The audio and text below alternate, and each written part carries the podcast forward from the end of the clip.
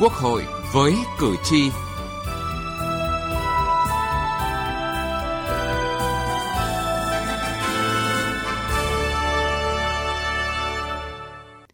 Thưa quý vị và các bạn, việc tiếp cận một cách tổng thể về xây dựng văn hóa học đường, xây dựng hệ giá trị văn hóa trong trường học còn nhiều hạn chế bất cập kỷ cương nhà trường, sự gương mẫu của nhà giáo ở một số cơ sở giáo dục chưa được quan tâm đúng mức, còn có những biểu hiện lệch chuẩn về văn hóa ứng xử giao tiếp như nói và hành xử không đúng chuẩn mực văn hóa, bạo lực học đường. Bên cạnh đó, bệnh thành tích, hình thức, sự thiếu trung thực trong giáo dục chưa được khắc phục triệt đề. Những biểu hiện thiếu chuẩn mực đã ảnh hưởng xấu đến môi trường giáo dục cũng như sự phát triển toàn diện của học sinh. Đây là những vấn đề được chỉ ra tại Hội thảo Giáo dục Việt Nam 2021 với chủ đề Văn hóa học đường trong bối cảnh đổi mới giáo dục và đào tạo do Ủy ban Văn hóa Giáo dục của Quốc hội phối hợp với Bộ Giáo dục và Đào tạo, Bộ Văn hóa Thể thao và Du lịch tổ chức vừa qua. Xây dựng phát triển văn hóa học đường, trước hết bắt đầu từ thầy và trò trong nhà trường sẽ là nội dung chương trình Quốc hội với cử tri hôm nay đề cập.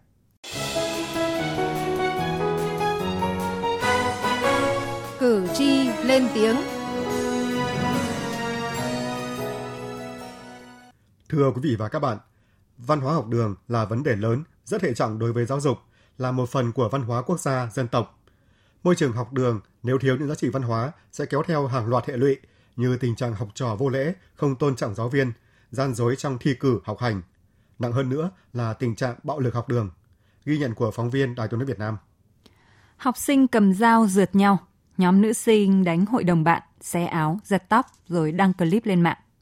Hàng loạt vụ bạo lực học đường xảy ra khiến dư luận lo lắng. Học sinh đánh nhau không chỉ dùng chân tay hay cặp sách nữa mà còn dùng dao, kiếm và cả súng tự chế để xử nhau chỉ với những lý do rất trẻ con như nhìn đều, không cho chép bài, nói xấu, ghen tuông hoặc đơn giản đánh cho bỏ ghét. Tính chất mức độ của những vụ bạo lực ngày càng nghiêm trọng để lại hệ lụy xấu, thậm chí một số vụ ẩu đả khiến học sinh tử vong ngay trước cổng trường, để lại nỗi đau, sự mất mát lớn về thể chất, tinh thần cho gia đình, nhà trường và xã hội. Theo ông Phạm Đăng Khoa, Giám đốc Sở Giáo dục Đào tạo tỉnh Đắk Lắk, đối với các vụ việc bạo lực học đường xảy ra ngay trong trường học thời gian qua, trách nhiệm trước hết thuộc về hiệu trưởng nhà trường, giáo viên chủ nhiệm và các giáo viên liên quan. Và chúng tôi cho rằng đấy là bài học trong công tác quản lý đối với hiệu trưởng các nhà trường. Không chỉ là quan tâm đến cái dạy cho các em dạy chữ mà phải chú ý đến vấn đề đạo đức lối sống vấn đề kỹ năng sống để làm sao ứng phó và giải quyết một cách hợp lý phù hợp với các quy định của ngành cũng như là quy định của pháp luật để không xảy ra những cái vụ việc đáng tiếc như đánh nhau quay clip phát tán trên mạng xã hội như trong thời gian vừa qua. Không chỉ giữa học sinh với nhau, trong nhiều trường hợp, bạo lực học đường còn xuất phát từ giáo viên. Giáo viên phạt quỳ, ép học sinh uống nước giặt rẻ lau bảng. Giáo viên có những lời nói hành động lệch chuẩn, tình trạng chạy điểm, chạy hồ sơ học bạ đã gây bức xúc lớn trong dư luận. Giáo sư Trần Ngọc Thêm, trường Đại học Khoa học Xã hội và Nhân văn Thành phố Hồ Chí Minh cho rằng, thực tế hiện nay một số không nhỏ người học vẫn chỉ lo học để đối phó với thi cử, cốt để đỗ lấy bằng. Người làm quản lý giáo dục thường muốn có nhiều trò thi đỗ điểm cao. Thầy cô thường nhồi nhét kiến thức. Hệ quả là bệnh thành tích lan tràn, học trò chịu áp lực lớn. Bệnh giả dối cũng lan tràn với vấn nạn học giả bằng thật – với tệ quay cóp trong thi cử ở bậc phổ thông. Việc sao chép trong làm tiểu luận, viết luận văn, luận án cũng gặp không ít. Trong cuộc điều tra năm 2014 về hệ giá trị thì bệnh giả dối à, đứng vị trí số 1 chiếm 81% và có 79,3% người tham gia thừa nhận rằng mình đã từng hoặc là đã định dở sách quay cóp khi thi cử. Còn trong cuộc điều tra về triết lưu dục năm 2020 thì có 77,4% thừa nhận bệnh giả dối đứng vị trí số 1 trong số 15 tật xấu 73,8% thừa nhận gian lận trong giáo dục đứng vị trí số 3 trong 13 nhược điểm của giáo dục Việt Nam. Để có nhân tài thật như là Thủ tướng kêu gọi thì cần phải học thật thi thật hay là học trung thực đó là cái yêu cầu tối thiểu. Đó chính là liêm chính theo cái ờ, từ mà bác ờ, bác Hồ thường nói hay là liêm chính học thuật ờ, như là trên thế giới rất hay nói. Những hình ảnh xấu, những hành vi hay cả những ý nghĩ không đẹp cần phải loại bỏ, đặc biệt trong môi trường học đường càng không thể xuất hiện bởi ở đó là môi trường của chân thiện mỹ. Từ nghị trường đến cuộc sống. Thưa quý vị và các bạn, trong phiên chất vấn tại cọc thứ hai của khóa 15 liên quan đến vấn đề giáo dục, Nhiều đại biểu Quốc hội cũng đã đặt ra những băn khoăn về tình trạng vi phạm đạo đức, lối sống, mất an toàn trong trường học, xem nhẹ giáo dục kỹ năng mềm cho học sinh. Chúng tôi xin trích ý kiến của đại biểu Nguyễn Đại Thắng, đoàn đại biểu Quốc hội tỉnh Hưng Yên, đại biểu Trần Văn Tuấn, đoàn đại biểu Quốc hội tỉnh Bắc Giang. Thời gian qua, tình trạng vi phạm đạo đức lối sống, mất an toàn trường học vẫn còn diễn biến phức tạp. Cá biệt có một số vụ việc mất an toàn trường học, bạo lực học đường nghiêm trọng, làm ảnh hưởng đến thể chất tinh thần của học sinh, ảnh hưởng xấu đến môi trường giáo dục, gây lo lắng, bức xúc trong xã hội. Do đại dịch Covid mà nhiều thời điểm, nhiều nơi chúng ta đã phải chuyển việc dạy và học sang hình thức trực tuyến. Việc giáo dục rèn luyện kỹ năng cho học sinh, sinh viên có nhiều khó khăn, thậm chí có biểu hiện xem nhẹ. Thưa quý vị và các bạn, tại Hội thảo Giáo dục Việt Nam 2021, văn hóa học đường một lần nữa được đưa ra bàn thảo với sự lo lắng sốt ruột thấy rõ của nhiều đại biểu. Theo chủ nhiệm Ủy ban Văn hóa Giáo dục của Quốc hội Nguyễn Đắc Vinh, nhìn thẳng vào thực tế, việc tiếp cận một cách tổng thể về xây dựng văn hóa học đường, xây dựng giá trị văn hóa trong trường học còn nhiều hạn chế, bất cập. Kỳ cương nhà trường, sự gương mẫu của nhà giáo ở một số cơ sở giáo dục chưa được quan tâm đúng mức, còn có những biểu hiện lệch chuẩn về văn hóa ứng xử, giao tiếp như nói và hành xử không đúng chuẩn mực văn hóa, bạo lực học đường. Bên cạnh đó, bệnh thành tích, hình thức, sự thiếu trung thực trong giáo dục chưa được khắc phục triệt đề. Những biểu hiện thiếu chuẩn mực đã ảnh hưởng xấu đến môi trường giáo dục cũng như sự phát triển toàn diện của học sinh. Các cái chuẩn mực về văn hóa học đường thì không phải là là chưa có, thực tế là là rất nhiều. Nhưng mà cũng như các thầy các cô nói là vấn đề là chúng ta lựa chọn những cái vấn đề gì và để chúng ta giải quyết trong cái thời ờ, gian này để cho phù hợp và nó cũng tạo ra được một cái, cái sự chuyển biến. Thì về phía ủy ban chúng tôi thì chúng tôi chăn trở nhất là chính là cái vấn đề là cái bệnh thành tích. Ấy. cho nên là chúng tôi cũng đặt cái vấn đề là trung thực trong dạy và học. Và nếu không giải quyết được cái vấn đề này thì chúng tôi nghĩ là nó không chỉ ảnh hưởng đến chất lượng ờ, giáo dục ở trong nhà trường đâu mà còn ảnh hưởng đến cả những cái thế hệ của chúng ta Đại diện Bộ Giáo dục và Đào tạo cũng thừa nhận, thực tế biểu hiện của văn hóa học đường ở một số nơi, một bộ phận chủ thể như cán bộ quản lý, giáo viên, phụ huynh, học sinh, sinh viên, người lao động trong môi trường giáo dục bị lệch chuẩn, gây ra những vấn đề bức xúc trong dư luận xã hội. Thực trạng này không chỉ ảnh hưởng đến chất lượng dạy và học mà còn ảnh hưởng tiêu cực đến môi trường học đường, làm giảm sút niềm tin của xã hội đối với ngành giáo dục.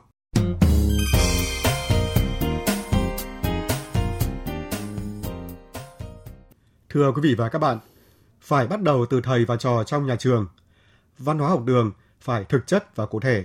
Đó là những kiến nghị của các chuyên gia và nhà giáo trong việc gây dựng phát triển văn hóa học đường. Phóng viên Thu Huyền ghi nhận.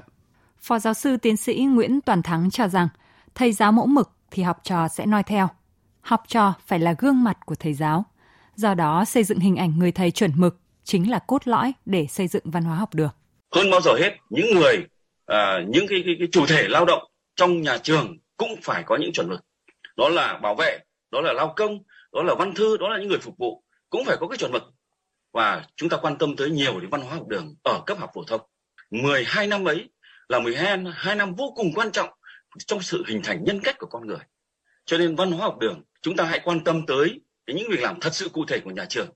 Trường học thân thiện môi trường nhân văn và điều đó sẽ làm ra cái cái cái cái, cái giá trị của văn hóa học đường. Nhưng tôi vẫn cứ khẳng định rằng người thầy phải là những tấm gương sáng cho học sinh noi theo. Và đây chính là những cái công việc mà chúng ta đã và đang làm rất tốt.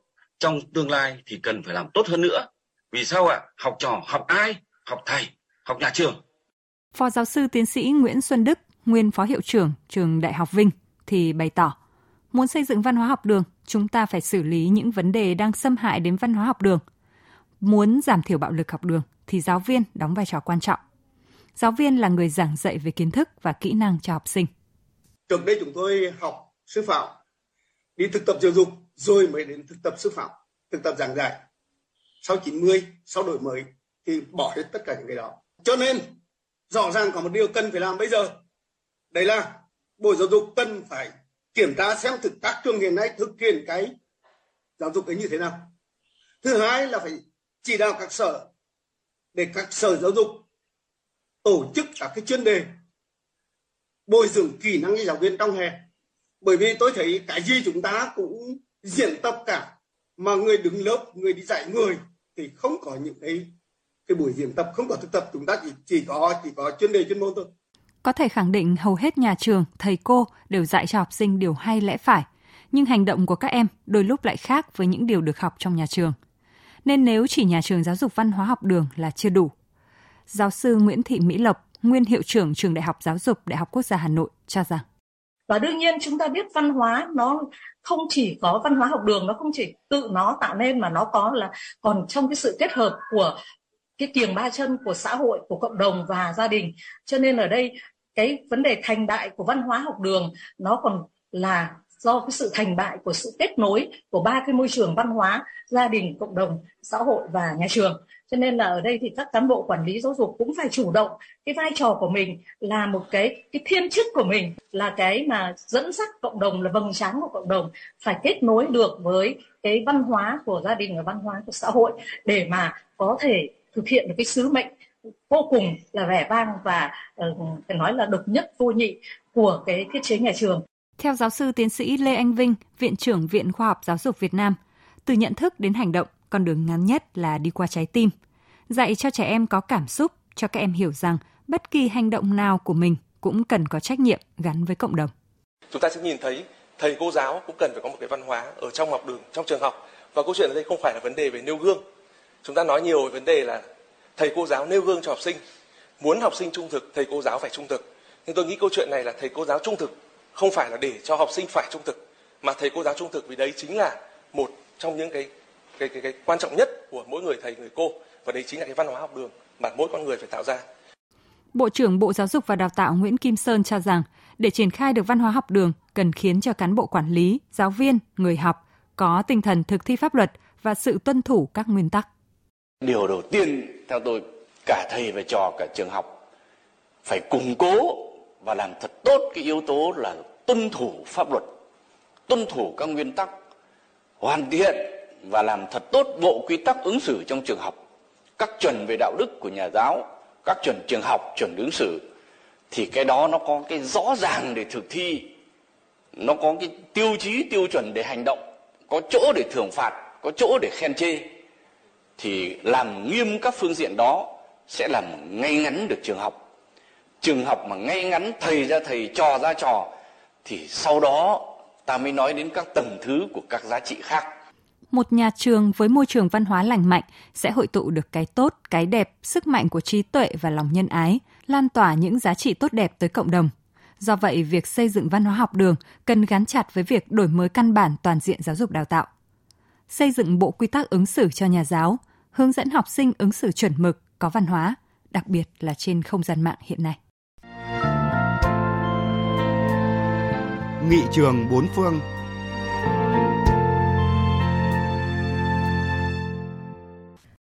Thưa quý vị và các bạn, bạo lực học đường là một trong những vấn đề của toàn cầu.